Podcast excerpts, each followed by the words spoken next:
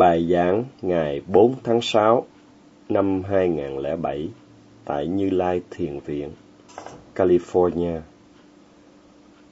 Hôm qua, sư cả giảng về niệm tâm, về hai loại tâm giải thoát và tâm không giải thoát.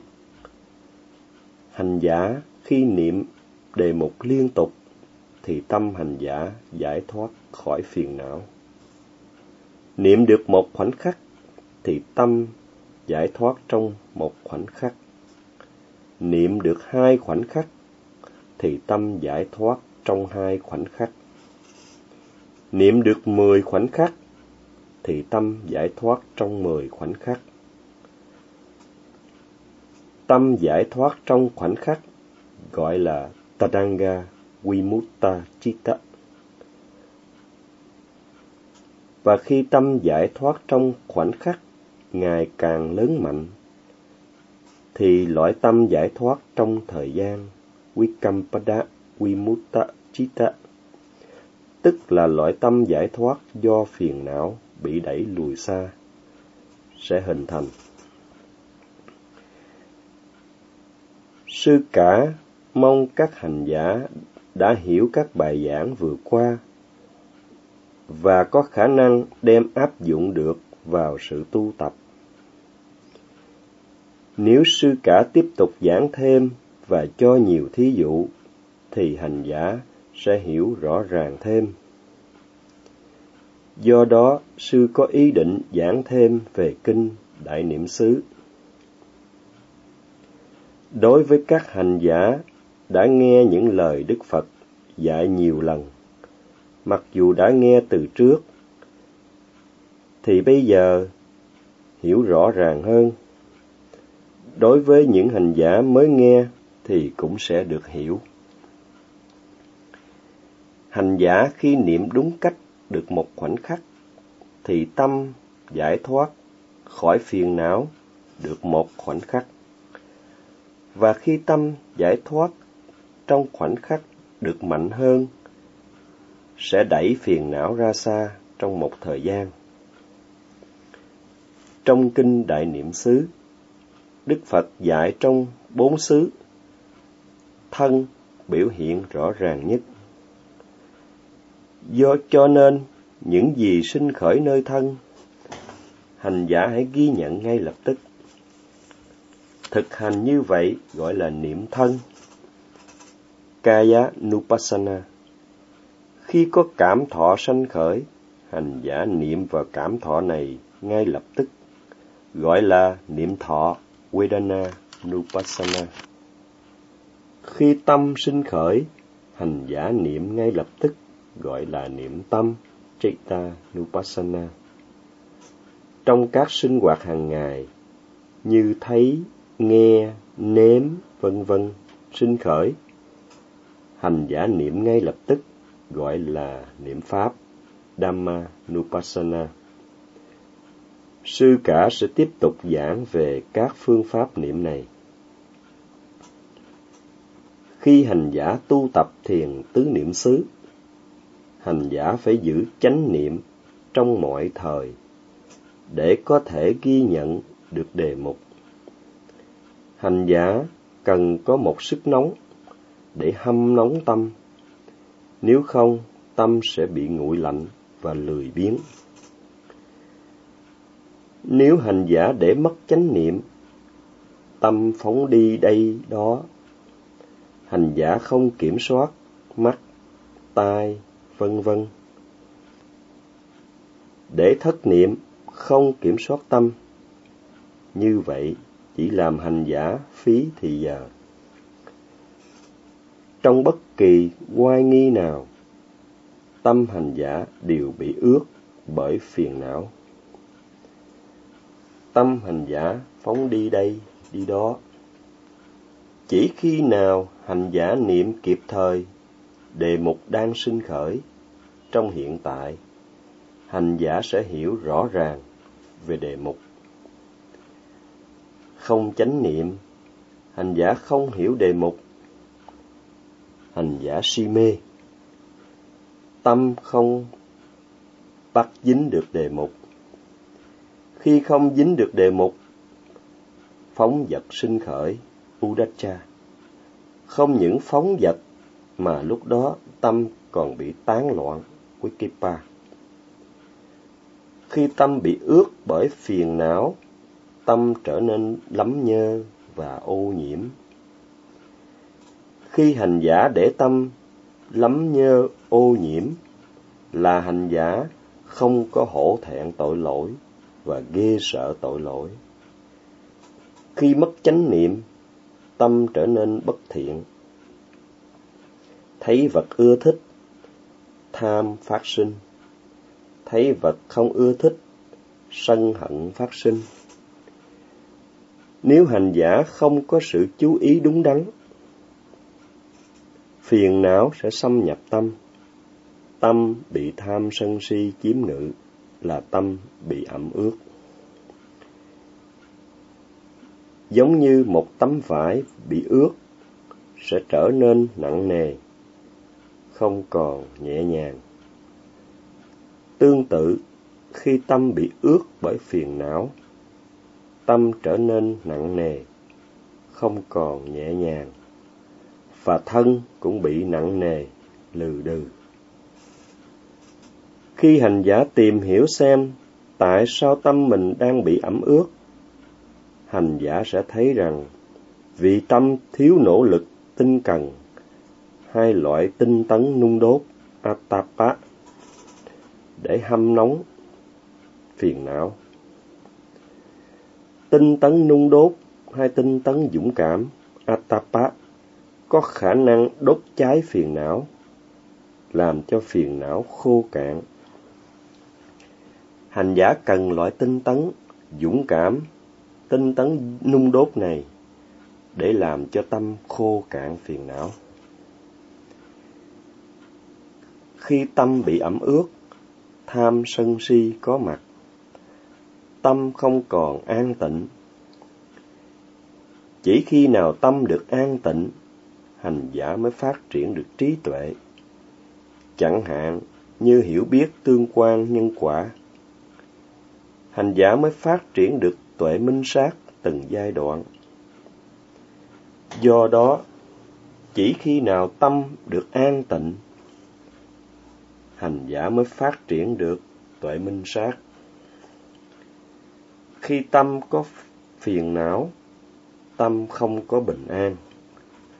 Tâm mất các sức mạnh cần thiết, và như vậy tâm sẽ không trưởng thành. Khi thấy vật đẹp xấu, tham sân sẽ phát sinh. Hành giả bị hành hạ bởi phiền não, tham sân. Thiếu sức mạnh cho tâm, tâm không trưởng thành. Hành giả sẽ không đủ sức mạnh để đẩy lui phiền não. Thiếu trí tuệ, tâm không trưởng thành, tâm không có sức mạnh, hành giả sẽ thua phiền não. Người như vậy gọi là Pamada Vihari, là người lơ đảng. Người lơ đảng thất bại không thu thúc được những gì cần phải thu thúc và thất bại không làm được những gì cần phải làm. Người như vậy sống đời khổ sở. Ai cũng thích điều tốt đẹp. Ai cũng ghét đau khổ. Đó là bản chất chung của con người. Dukkha Pribula. Họ không thích đau khổ. Họ thích điều tốt đẹp. Hành giả phải cẩn thận. Đừng tìm đến đau khổ, mà tìm đến sự giải thoát khỏi đau khổ để có được hạnh phúc. Một loại hạnh phúc bảo đảm. Tu tập thiền tứ niệm xứ sẽ cho hành giả loại hạnh phúc thật sự bảo đảm. Đức Phật chính Ngài cũng tu tập thiền tứ niệm xứ và hưởng được loại hạnh phúc thật sự. nên Ngài chỉ dạy lại cho chúng sinh. Mong muốn chúng sinh cũng hưởng được loại hạnh phúc thật sự. Đức Phật dạy lại thiền tứ niệm xứ sau khi Ngài thành đạt chánh đẳng chánh giác và Ngài dạy lại cho chúng sanh bằng tâm đại bi nhằm mục đích làm khô cạn phiền não hành giả cần loại tinh tấn dũng mãnh Attapa và loại tinh tấn siêu việt Sampadana trong sự tu tập. Nhằm mục đích muốn đạt loại hạnh phúc thật sự, hành giả phải hy sinh. Hành giả phải quyết tâm hãy để cho xương thịt máu này khô cạn. Tôi quyết tâm tiếp tục tu tập cho đến khi phiền não bị khô cạn, vốn đã làm tôi đau khổ. Hành giả còn phải có thái độ sẵn sàng từ bỏ thân mạng trong khi tu tập. Sư cả nói rằng, tuy nói là bỏ thân mạng, nhưng chưa có ai chết trong lúc tu tập cả. Đó là tại sao hành giả phải có sự can đảm trong sự tu tập. Can đảm đủ để hành giả dám từ bỏ thân mạng của mình. Hành giả còn phải can đảm không sợ cơn đau. Can đảm không sợ bị bệnh. Can đảm cho dù có bỏ thân, bỏ cả cuộc đời. Như vậy, hành giả mới tinh cần tu tập để làm khô cạn phiền não. Hành giả cần phải vận dụng liên tục loại tinh tấn dũng mãnh Atapa này. Bao lâu còn phiền não, bấy lâu hành giả còn đau khổ. Nếu hành giả không muốn bị đau khổ nữa, thì vũ khí tốt nhất là sự tinh tấn, dũng mãnh. Atapa Sư cả nói rằng một trăm phần trăm đau khổ trên cuộc đời đều gây nên bởi phiền não, tham, sân si. Do sự nuông chiều tham sân si nên hành giả mới bị khổ. Đó là tại sao cội rễ của đau khổ chính là các phiền não này. Đức Phật đã khám phá nguyên nhân gây nên đau khổ, chính là phiền não. Ngay khi phiền não sinh khởi, nó đã hành hạ hành giả, làm cho hành giả khổ. Nuông chiều phiền não, không những hành giả chịu khổ đời này, mà còn lãnh chịu hậu quả xấu vào đời sau. Ngay lúc phiền não phát sinh, hành giả đau khổ và nuông chịu phiền não, hành giả đau khổ cho hậu quả xấu ở tương lai. Theo kinh điển định nghĩa, người tỳ khu là người thấy hiểm nguy trong luân hồi. Thấy rằng đời người chỉ là luồng danh sắc có tương quan nhân quả, sinh diệt không ngừng. Thấy hiểm nguy trong luân hồi không thôi cũng chưa đủ. Mà cần phải tận diệt ba loại phiền não. Phiền não loại thô phiền não loại trung và phiền não loại tế đức phật chỉ cho chúng ta cách thức loại trừ ba loại phiền não này. Bằng giới học, giúp chế ngự phiền não loại thô. Bằng định học, giúp chế ngự phiền não loại trung. Bằng tuệ học, phát triển được tuệ minh sát và đạo tuệ, chế ngự phiền não loại ngủ ngầm, tức là loại phiền não vi tế bằng sự tu tập giới định tuệ hành giả loại trừ được ba loại phiền não thô trung và tế, vốn đã hành hạ hành giả trong suốt kiếp luân hồi. Thấy hiểm nguy của sự đau khổ trong luân hồi, hành giả loại bỏ các phiền não này. Và khi loại bỏ được các phiền não này, hành giả có được loại hạnh phúc thật sự. Định nghĩa thứ hai của chữ tỳ khưu. Tỳ khưu là người loại bỏ được các phiền não. Kilesa Phiền não vốn hành hạ con người, làm con người đau khổ. Phiền não sinh khởi do không tu tập giới định tuệ. Ba loại phiền não, loại trung, loại thô, loại tế là kẻ thù gần nhất. Chúng chỉ được loại trừ bằng sự tu học giới định tuệ. Người tu tập giới định tuệ để loại trừ phiền não được gọi là tỳ khưu trong kinh tứ niệm xứ đức phật dạy này chư tỳ khưu có người hỏi rằng đức phật chỉ nói đến người tỳ khưu mà không kể đến những người khác. Vào thời Đức Phật, hội chúng nghe Pháp gồm bốn thành phần, tỳ khưu, tỳ khưu ni, cư sĩ nam và cư sĩ nữ, chưa kể đến chư thiên và phạm thiên. Thời nay, theo truyền thống Nam Tông, không còn tỳ khưu ni, nhưng theo truyền thống Bắc Tông, vẫn còn tỳ khưu ni. Đức Phật thường nói đến tỳ khưu, vì đa số người nghe là tỳ khưu. Do đó, khi Đức Phật nói chư tỳ khưu, là Ngài nói cho toàn thể hội chúng, gồm tỳ khưu, tỳ khưu ni, cư sĩ nam, cư sĩ nữ, chứ không phải nói riêng cho tỳ khưu. Vào thời nay, hành giả nữ chiếm đa số hơn cả chư tăng và hành giả nam. Theo kinh điển, không phân biệt nam, nữ, cư sĩ, tỳ khưu hay tỳ khưu ni.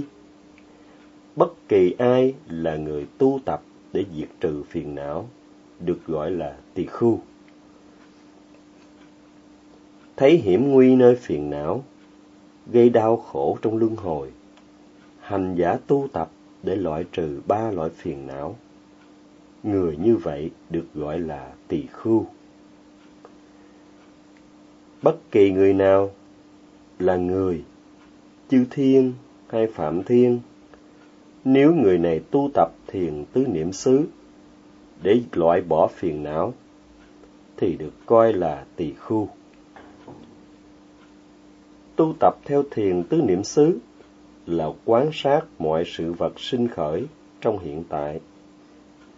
Dù đó là các hành động qua thân, hành giả phải ghi nhận bằng sự hướng tâm và tinh tấn, thiết lập chánh niệm chặt chẽ. Khi có cảm thọ sinh khởi, dù tốt hay xấu, hành giả hãy ghi nhận bằng sự hướng tâm và tinh tấn, thiết lập được chánh niệm chặt chẽ. Khi có cảm xúc, ý nghĩ hay tưởng tượng, hành giả hãy ghi nhận bằng sự hướng tâm và tinh tấn, thiết lập chánh niệm chặt chẽ. Khi có các hoạt động khác, hành giả cũng ghi nhận bằng sự hướng tâm và tinh tấn, thiết lập chánh niệm chặt chẽ. Thực hành như vậy là hành giả đang đi trên minh sát đạo. Hành giả là người đi theo sự chỉ dẫn của Đức Phật. Bằng sự tu tập tinh cần và cẩn thận, hành giả đi theo minh sát đạo, thì dù hành giả là phạm thiên, chư thiên hay người, đều được gọi là tỳ khưu. Thấy hiểm nguy, đau khổ trong luân hồi, tu tập nhằm loại trừ phiền não, hành giả được gọi là tỳ khưu. Do đó, không có nghĩa hành giả đắp y là được xem như tỳ khưu. Nhưng theo sư cả, nếu hành giả tu tập một cách đúng đắn, chính xác, đúng theo lời Phật dạy, thì được xem là người tỳ khưu thật sự. Thiền tứ niệm xứ được Đức Phật dạy cho tất cả mọi người, chứ không chỉ riêng cho tỳ khưu. Nhưng khi thấy danh từ tỳ khưu, đừng nên nghĩ chỉ riêng cho tỳ khưu mà không kể đến tất cả mọi người. Vì lẽ đó, hành giả đừng nghĩ mình không được kể đến. Hành giả hãy tu tập đi theo minh sắc đạo, thì hành giả được kể là một tỳ khưu. Muốn thoát khỏi đau khổ, không thể nào thoát bằng cách diệt trừ từ hậu quả. Hành giả phải biết nguyên nhân. Một khi diệt trừ được nguyên nhân, thì sẽ không có hậu quả. Không có nhân, sẽ không có quả. Sinh ra đời, dù hành giả không muốn già, nhưng phải già. Hành giả không muốn bệnh, nhưng phải bệnh. Và hành giả không muốn chết, nhưng phải chết. Trong đời sống hàng ngày, hành giả đối diện với buồn rầu, uất ức, than khóc, cơ thể đau nhức hay bệnh tật như ung thư, AIDS, vân vân. Hành giả chịu những sự khổ thân. Và khi khổ thân, vì tâm không có sức mạnh nên hành giả phải chịu khổ cả tinh thần. Vì có tái sinh nên có già, bệnh, chết. Tái sinh do nghiệp tốt xấu. Với tác ý tốt, con người tạo nghiệp thiện, do nghiệp thiện nên tái sinh vào cảnh giới tốt. Với tác ý xấu, con người tạo nghiệp xấu, do nghiệp xấu nên tái sinh vào cảnh giới khổ. Không thấy hiểm nguy về sự đau khổ trong cuộc đời, con người dính mắc vào đời sống. Không có sự quán sát bốn niệm xứ, không có sự định tâm, nên không biết sự thật hay biết sai. Con người si mê vì không biết sự thật và biết sai giống như người bị bệnh mắt kéo mây, không thấy đường hoặc chỉ thấy lờ mờ không rõ. Người bị si mê không hiểu biết hay hiểu biết sai. Do hiểu sai nên thấy khổ là sướng, thấy sự nhìn, nghe, ngửi, nếm, đụng chạm, vân vân là tốt nên muốn thấy được vật đẹp, muốn nghe được âm thanh hay, vân vân. Sự khao khát muốn thấy những gì đẹp, muốn có vật tốt hơn nữa, chính là tham ái. Ham muốn vật tốt là sự ham muốn thường, nhưng khi có được vật tốt thì bám giữ. Upadana và còn nghĩ rằng chính tôi là người nghe, người thấy, hay nghĩ rằng chính tiểu hồn là người nghe, người thấy, vân vân. Do hiểu biết sai, con người phát sinh tham ái, chấp giữ và tà kiến. Do ảnh hưởng của phiền não, nên con người tạo nghiệp. Với tác ý thiện tạo nên nghiệp thiện, với tác ý xấu tạo nên nghiệp xấu. Chính nghiệp tốt, xấu tạo nên tái sinh và do vậy có thêm khổ vì già, bệnh, chết. Trong đời người có nhiều điều xấu hơn điều tốt. Đức Phật dạy chúng sanh để chúng sinh thấy hiểm nguy của sự khổ, thấy được sự hiểm nguy của già, bệnh, chết. Muốn không tái sinh, phải không tạo nghiệp. Muốn không tạo nghiệp, phải diệt trừ phiền não. Khi phiền não bị diệt tận, sẽ không còn nghiệp tốt hay xấu, và sẽ không còn tái sinh vào cảnh giới tốt hay xấu. Cũng vì có phiền não nên có nghiệp tốt xấu. Do nghiệp tốt xấu nên có quả trong hiện tại và tương lai. Và cứ như vậy tiếp tục trôi lăn. Nhằm mục đích không để phiền não chen vào tâm, hành giả cần phải có loại tinh tấn dũng cảm luôn luôn. Atapa Với sự tinh tấn dũng cảm, hành giả ghi nhận đề mục trong từng giây một, bằng tinh thần năng động, cảnh giác và sẵn sàng. Nhờ năng động, cảnh giác và sẵn sàng, hành giả duy trì được chánh niệm chặt chẽ nơi đề mục. Tâm không còn phóng chạy, tâm an trụ trên đề mục. Tâm định hình thành. Tâm không còn dao động bởi tham sân. Tâm trở nên bình an tĩnh lặng. Hành giả thấy được sự thật nơi đề mục.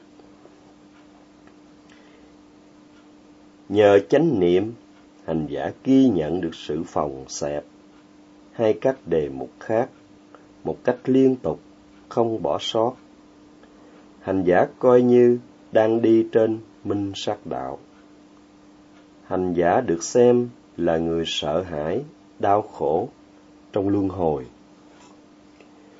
Người tu tập tam học với định tuệ một cách cẩn thận, nghiêm túc, nhằm tận diệt ba loại phiền não, thô, trung, tế, được xem là đi trên minh sát đạo.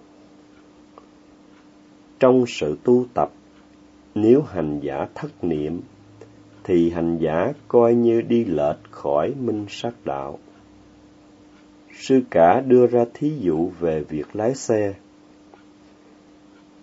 Nếu không kiểm soát được tay lái, sẽ lái xe chạy lệch khỏi đường. Xe cần phải có tay lái tốt và thắng tốt.